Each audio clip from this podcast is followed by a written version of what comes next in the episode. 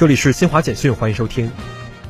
第六届中国国际进口博览会日前在香港举办全球首场推介会，会上多家香港参展机构和企业签订了第六届进博会参展合同，展览面积超过六千平方米。奥地利总统范德贝伦九号在维也纳表示，中国是奥地利的重要伙伴，澳方愿推动两国关系进一步发展。尼日利亚最大城市拉各斯九号发生一起客车与火车相撞事故，造成至少七人死亡，八十余人受伤。